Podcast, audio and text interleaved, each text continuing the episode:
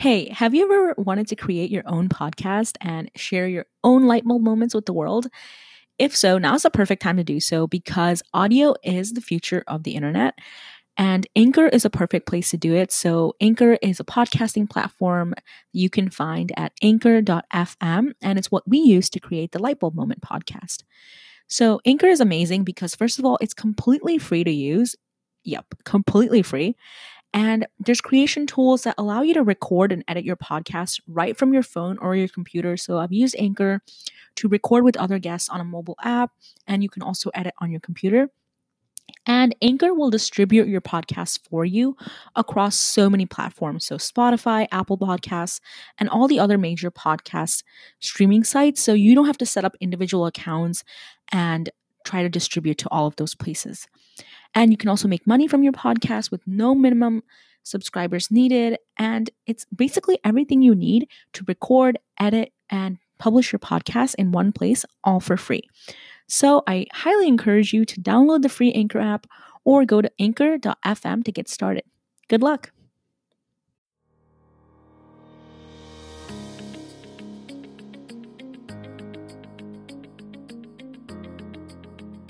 Hi there, welcome to IDA, where we address how you can ideate, decide, act on the business topics we talk about in each episode and apply them to your own startup.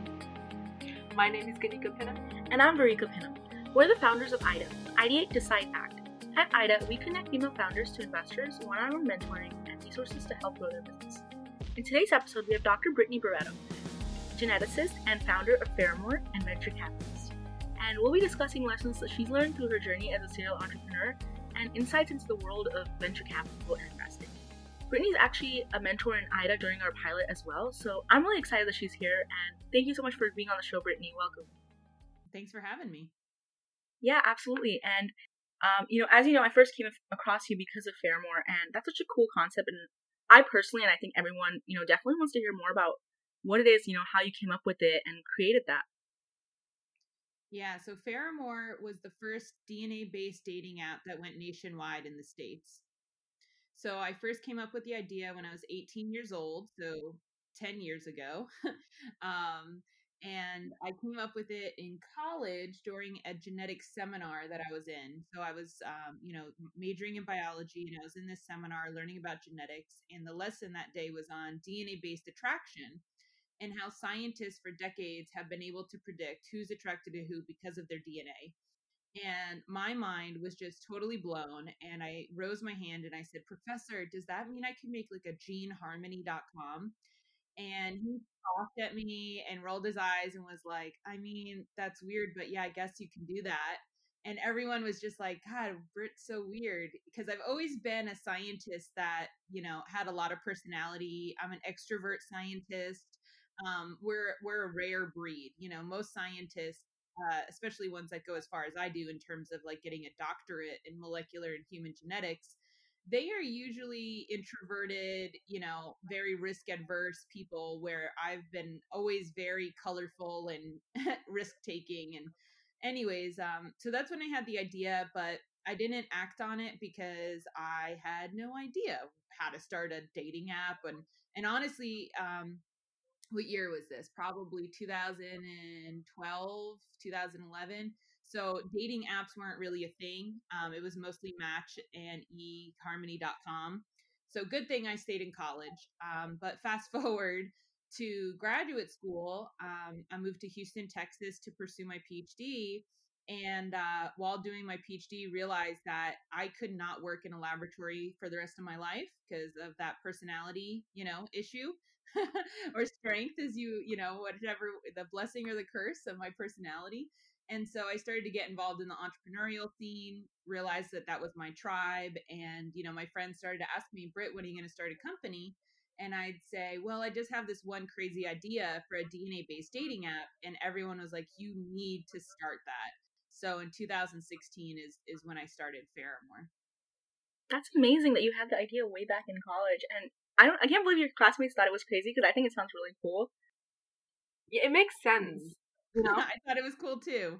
and it's like it stuck with you after all those years. Like that. That's one thing that you wanted to do even after you were done Why was that? Like, was that something that over the years you kept on thinking about, or? Oh, totally. Yeah. So, I mean, I would tell my mom about it. I would tell friends. I would tell, you know, like it wasn't like something on a daily, but occasionally I'd be like, "Hey, yeah. you know, I have this crazy idea." And um it just came down to a few factors for me to start it. One was that dating apps were um, everywhere. Everyone was on Tinder, everyone was on Bumble, OKCupid, all of the things, right? But um, we noticed, and it's still pervasive today, is that the success rate is really low, right? There's like such a high volume of profiles that it's like there's no data or science or methodology to actually go on a good first date. It's just uh, you know, gambling essentially. And so when I would say like it would it would be a scientific approach to help you find somebody that you're biologically attracted to, like data would help influence who you go on dates with. Everyone was like the world needs that. So it was a matter of like the market was also in a position to, you know, accept something that was data driven in the dating industry. And then you know, honestly, it wasn't like I was obsessed with dating or romance. Um, I'm obsessed with genetics and feminism, and you know, I'm obsessed with a lot of other things besides dating. But it was a cool idea, and figured I'd try it, try to do something with it. Yeah, definitely. And then you mentioned, um, you know, like, you know, being obsessed with like not the dating aspect of it, but you know, the, the data and stuff, and bringing like a better product. But this is like biotech, you would say, right? Even though it's not like a typical dating app, it would be like biotech, right? Yeah. So we, I would always tell people, my company is the reason they have a category called other at pitch competitions because we weren't exactly life science. And sometimes when we were put in that category, I was pitching against people who were like curing diabetes.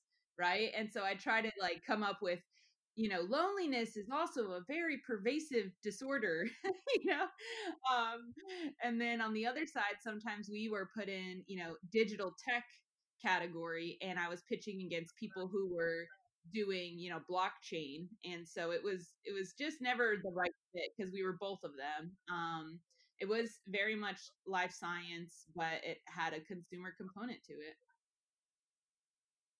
for sure. And that's really interesting that you mentioned that about the categories. I didn't think of that, but yeah, that definitely puts you in a hard place. Um, but you know, since you mentioned like pitching and stuff, like for this kind of company, um, like I know you raised like a lot of money, and then you know even with pitch competitions and from venture capital. So what was like most like helpful with like successfully doing that? And you know, if you could elaborate a little bit more on your journey with you know raising funds. Definitely. So I fundraised about 1.5 million dollars for Pheramor, and you know a few factors went into my successful fundraise. So number one is that uh, I'm a geneticist, and so there was something unique about me being the leader of that company, right? So if it was just some app developer saying they're going to integrate DNA, investors would have been more skeptical that they would know how to do that. But because because I was a geneticist, it made sense. Um, so, you know, founders should always be thinking about what is my unique value as to why I should be the founder of this. Is it a personal story? Is it my education? Is it my experience? Right. So for me, it was my education. I am number two, I was incredibly passionate and I do feel blessed to have the talent of being a great pitcher. So I love putting on a show. I love getting everyone excited, making them pay attention. And so, um, you know, right now I actually do pitch coaching because so much of fundraising is just storytelling. And so I was naturally talented at that. And so I was able to tell a story that got everyone on the edge of their seat. And the third thing I would say is um, I actually turned um, a negative into a positive so the negative is that I would show up to um, investor, you know, meetings, and they would assume that I was the secretary, and that the CEO is a man and he was still on his way. And so they would say, "Oh, you know, are you here to set up his PowerPoint? When's the CEO coming?" And I'd say, um, "It's me." And so um, how I s- turned this around was I started to wear a lab coat to pitches. Now, any actual scientist would be, you know, be like mind blown that you would wear a lab coat outside of a laboratory. Like that's not why lab coats exist. You should not wear them to a PowerPoint. Um, that's not what they're for. But investors don't know that. They're not scientists usually. And so what I would do is I'd drive up to the meeting, get out of the car, put my lab coat on that had I got off of Amazon and I had it um, you know, embroidered to say Dr. Barreto, founder of Pheramor. And I would walk into these meetings in a lab coat and they'd say, oh, Dr. Barreto, welcome. Do you need any coffee? Do you want water? We're so excited for your pitch. And it was like my Superman cape. It was my Superwoman cape, right? It was like all of a sudden I was in command, I was in charge. A white coat demands respect, demands that you listen to me, um, implies that you should believe me. And also it it also took out that element of like nervousness because I'm a young, attractive woman, right? It took that out of the the equation because lab coats are non-conforming and not flattering. And so it was like that's not an element here to worry about anymore, right? It was just like it's all science, it's all business. I think it's brilliant first of all that you did that. You turned your negative into a positive. Uh, but on the same side, the fact that you know you are this brilliant person and without even like giving you a chance, it's just assumed you are the secretary or like you're working for somebody and you know it's not your company. I think that's like the thing that society needs to work towards is like we don't have to like wear a white coat. Like you should have like the voice mm. to represent yourself. Like the respect yeah, that you should have gotten anyway. That's so yeah crazy that they did. Yeah, I shouldn't have to. And maybe that's not an issue so much in maybe New York or Silicon Valley, but at least in Texas, um, Texas, a lot of the money is oil and gas money, and so people in oil and gas usually only see older white men as mm. the people of influence or power. And so I think that I, you know, had a, a bigger hill to climb fundraising in Texas, um, in Houston, but uh, nevertheless, I persevered, and I think that if you get creative, you can overcome any bound, you know, barrier. That's amazing. And congrats on such a, you know, big fundraising round, like $1.5 million. And, um, you know, during, you know, when we were talking about this, like what you do currently, because, you know, you were so good at storytelling, you mentioned that you're a pitch coach now, right? So what are some of the things that you see, like mistakes that like most people make that they don't notice typically? All right. So, uh, number one is for the ladies. You got to stop saying sorry. You got to stop saying sorry in your pitch. I've never heard a man pitch and maybe skip a slide too quickly or mispronounce something or cough in his presentation and then say he was sorry. Never. But I constantly, every single day, see a woman accidentally go to the wrong slide. Maybe she, you know, the microphone turned off for a second and then it turned back on. And the mm. woman immediately is like, Oh, I'm so sorry, everyone. Sorry. I'm sorry. And I'm just begging you get the word sorry out of your vocabulary. Just move on. Don't say sorry. Just keep going on with the pitch. So that's number one. Ladies, stop saying sorry.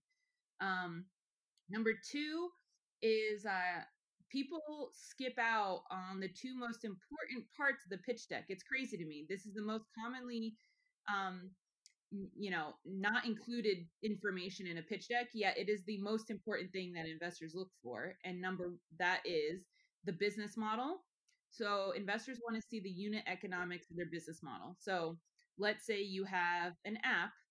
I want to see a slide titled business model and it says, you know, monthly subscription $10. And you know, 10% of market equals 1 million users. 1 million times 10 per month equals $10 million per month recurring revenue. Like I want those unit economics. Or maybe you are selling a hardware and so there's this thing called COGS, cost of goods sold which is the the money you have to spend to make this product, right? So let's say you're selling um, a lawnmower. I don't know, right? you're selling a lawnmower, and your business model should say, you know, selling for one hundred dollars, COGS equals thirty dollars, profit margin equals seventy percent, um, and then you say like, you know, uh, ten thousand lawnmowers sold per month equals X revenue, right? So include uh, that those unit economics of your business model. And number two is when if you're in uh, fundraising and you're asking for money, please do not show a pie chart showing what percentage of the money is going to marketing, what percentage of the money is going to the CEO. do I don't care. I literally don't care where you spend my money. What I care about is what milestones will you accomplish that will increase the value of your company and therefore the value of my investment. So on the last slide, when you say seeking $1 million investment, I want you to write on that slide milestones, colon, and list four to five things that you will accomplish if you get this money. And so these are oftentimes like hit $1 million in revenue or, you know, scale to, um, you know, uh, a new part of the country or 10,000 downloads or launch version three of the app or secure two additional patents. So things that, you know, I, you know, comprehend that you may need to hire people for it. You may need to buy an office. You may need to pay for Facebook ads, but I don't want to see that. I want to see what will you accomplish with my money that will increase the value of the company. Those are the two biggest mistakes. And uh, I literally every day am editing pitch decks to accommodate those data points those are some really good points because I think like a lot of people try to do is like break it down to see like justify how they're spending your money, but they forget that at the end of the day, it's important to show where you'll end up with the money. Yeah. So exactly. Say that a company has all of these lined up, like right, all their ducks in a row. What would make one startup stand out from the other? Like acquire funds over someone else. Yeah. So investors are always assuming there's at least four other people in the world working on your exact idea. You may say that's impossible. You have patents. You're the first. You're the only. But investors are just automatically assuming four other people in the world are working on it. And so if we are trying to pick who to invest in, we're trying to pick who do we think is the best person to be most successful in this, you know, um, industry or with this product or with this technology. And so, excuse me. So if we are cool with your business model, we're excited about your product. The last thing to decide if we're going to invest in you or not is are you a founder that we believe is going to hustle, work really, really hard, is going to be, you know, transparent and honest with me? Are you humble? Are you coachable? Um, you know, I have some founders that have amazing business models. They have millions in revenue. It's a perfect, perfect deal to put money into, right? It's like a it's a slam dunk. But the founder is super arrogant or they are just super cocky because they're like, look at how good I'm doing. Investors hate that. We do not like that. It's very similar to um, Adam Neumann of WeWork, right? He was like, I'm the king of the world and um, you know unfortunately some investors still put their money in and see what happens you know? Um, so for me the the last critical factor is uh, can do i feel like i could work with that founder? It's a great point um, that you mentioned about actually i never heard that before that they assume that um, you know four people in the world are working on it but that's really interesting. And you know you're saying we and i know that you're you know you are an investor so if you could talk a little bit about how you did you transition um, you know, from getting your PhD to starting a company to, you know, becoming a venture capitalist and, you know, what huh. you learned in that process. Yeah. Well, it's a funny and kind of sad, but also kind of cool story. Um, so I did Pheramor uh, for three years. In that time, I graduated with my PhD. Um, and then around this time last year, 2019, I was about to close a Series A, $2 million round with two VCs, one from New York, one from LA. And, you know, things were looking really good. And unfortunately, Apple released new policies for their App Store. And last year, one of the new policies was that not any app could ask for your DNA, only certain apps could ask for your DNA. And unfortunately, dating apps became prohibited. So dating apps are not allowed to ask for your DNA on that on the iPhone App Store as a geneticist, I think this is a great idea because previously anyone could create an app and tell you to send them your spit without any regulation. But um, it's really bad for our business because we got kicked off the App Store. And so when we got kicked off the App Store, our VCs pulled out, they didn't invest, and then we ran out of money. And so I actually closed the company in June 2019. So it's a sad story. It's actually very sad story. But that is all that's the start of journey and um, you know uh, my investors actually were quite proud of me because they said well you're a real entrepreneur now you know this is high risk and you it's not your fault it's apple you know you can't do anything about it. So my company essentially is closed and uh and and then that same month in june i got a job with capital factory as the senior venture associate for Houston. So Capital Factory is based in Austin, but they invest and they support startups throughout Texas. And they didn't have anyone on the ground in Houston. So they hired me to build their Houston branch. And so I've been doing that now for almost a year. And it's been really cool to transition from the side of the table where I was asking for money to being on the side of the table where I'm giving advice and potentially giving out money. Yeah, that's really cool. And um, you know, I'm really glad. Like, while that is a sad story, I'm really glad that like you found it in, within one month. So that's like a really you know quick change. And you know, as a VC now being on the other side of the table, um, what has been your like biggest takeaway as you know looking at it from the other side, like giving money out to companies? What startups can do differently, and you know your biggest lesson learned in this new role. Sure. So here's a few a few thoughts. Number one is I thought investors were the smartest, savviest, most powerful people. And now that I sit at the table with them and I go to meetings with them and conferences, I realize they're just people who like have MBAs. uh, they are just people who pick this career route and they're not gods and they're not all that, you know, powerful or smart. They don't know everything. So when I was pitching as a founder, I really felt less than and I almost felt like I was like begging or trying to convince them I mean, I was trying to convince them, right? But I felt very less powerful in the dynamic. And now that I'm in the investor circle, I'm like, oh my God, wait, we're these are just some like people. They're just humans. And so I just advise founders, you know, continue continue to be humble, continue to be, you know, um, don't become cocky because now I've told you investors aren't as smart as you might think they are. But um, I am saying be less afraid. You know, don't be as nervous. Don't be as scared. They're really just humans who are responsible for somebody else's money and investing it uh, properly, right? So just show them a good business model, show them a good deal, and don't worry about them being more powerful or smarter than you. You're likely way more smarter than them uh, and the topic that you're building a product in. Um, the other advice I would give is you don't have to remind an investor that they're an investor. They already know that. and so what I mean by that is um, you know, I will set up a phone call between a founder and somebody I think could give them good advice. So like a mentor, right? Mm-hmm. Now this mentor also just so happens to be very wealthy and they have made investments, right? Um i hate this i hate when i set up this meeting and then my mentor friend comes back to me and i say how was the meeting? And they say well it was okay but the whole time they just kept asking me for investment. And i just shake my head in shame because that person knows that they're wealthy that person knows they're an investor you don't have to remind them that right? But if that if that founder had just gone into that meeting and said you you know apparently know something that i don't and i would love your advice and your feedback you know like how can you know you be supportive to my company?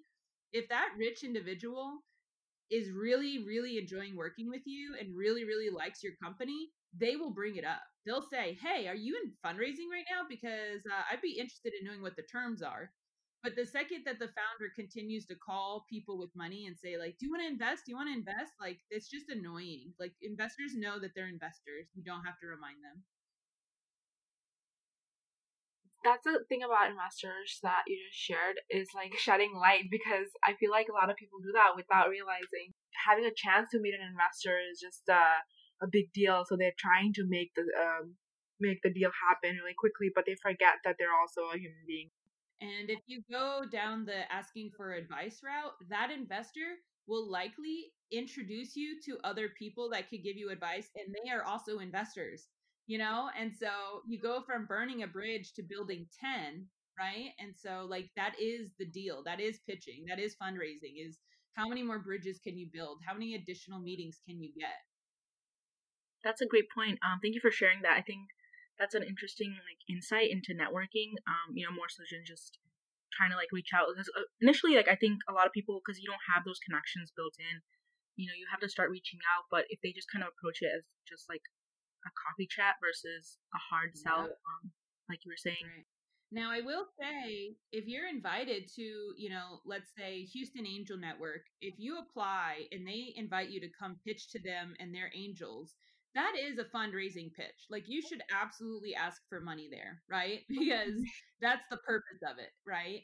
But if you meet someone and you find out that they're an investor, don't bring up fund, you know, invest in me, invest in me. You know, if the setting is for investment, please tell us how much you're fundraising. What are the terms of the deal? Like that's what the atmosphere, everyone there knows that's what that this is for. But if you're just meeting someone, like you don't need to remind them they're an investor. Great point. Thank you, Brittany. And you know, actually, because you have so many you know areas of expertise, and I know that you already started your own podcast as well, Femtech Focus, uh, which is awesome. So you know, you you also mentioned this passion earlier today, uh, your passion for femtech and feminism. And, you know, where does that stem from, and what are you working on currently in that space? You know, besides also being an investor yourself. Yeah. So I think so femtech for those who don't know, it's technology that improves women's health and wellness it's gender agnostic in terms of the founders. In fact, I, I suggest more men get into this field because everyone should care about women's health and wellness, not just women.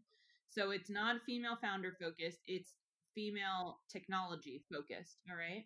And this is uh, very broad. So it's medical devices for the uterus, all the way to bras that can, you know, accurately support women in their backs. It's sex tech things that actually make sex comfortable for women. It includes menopause, PMS, like it's very, very broad. And so I think that I'm really passionate about it because um, three parts. One is I am from a genetics background and there's a lot of healthcare and medical and hormone, you know, stuff that goes into it. And so I just totally geek out when I learn about what is polycystic ovary syndrome? Like, what is the biology of that? What's the biology of menopause? And why does that happen in periods? And I just get so in love with the biology of it. The other piece is, you know, I've always been a big advocate for women's rights. And I think that it's, you know, uh, it's appalling the lack of innovation in women's health and wellness. Um, I'll give you some examples. The anatomy of the clitoris wasn't discovered till 1998 so we're coming up on like only 22 years of even knowing what the clitoris actually looked like in, you know, and the anatomy of it, which speaks to how little science and the medicine has paying attention to the woman's body. Another statistic is the speculum, which is the device that um, is used in the vaginal canal when women get a pap smear done. It was invented in 1886 and it has yet to be innovated. We're using the same design as made over, you know, what is that, 200 years ago? Yeah. Like crazy, right? And so, um, or I guess 120 years or something like that, right? 40, so, yeah. And so, um, that's, I feel very passionate about like, this is a really big deal. Like, women deserve, women are dying because there's a lack of innovation. And then the last piece of it is there's a lot of freaking money to be made in femtech. So women um, are the main purchasers for healthcare. Like 80% of healthcare purchases decisions are made by women. Women are half of the population.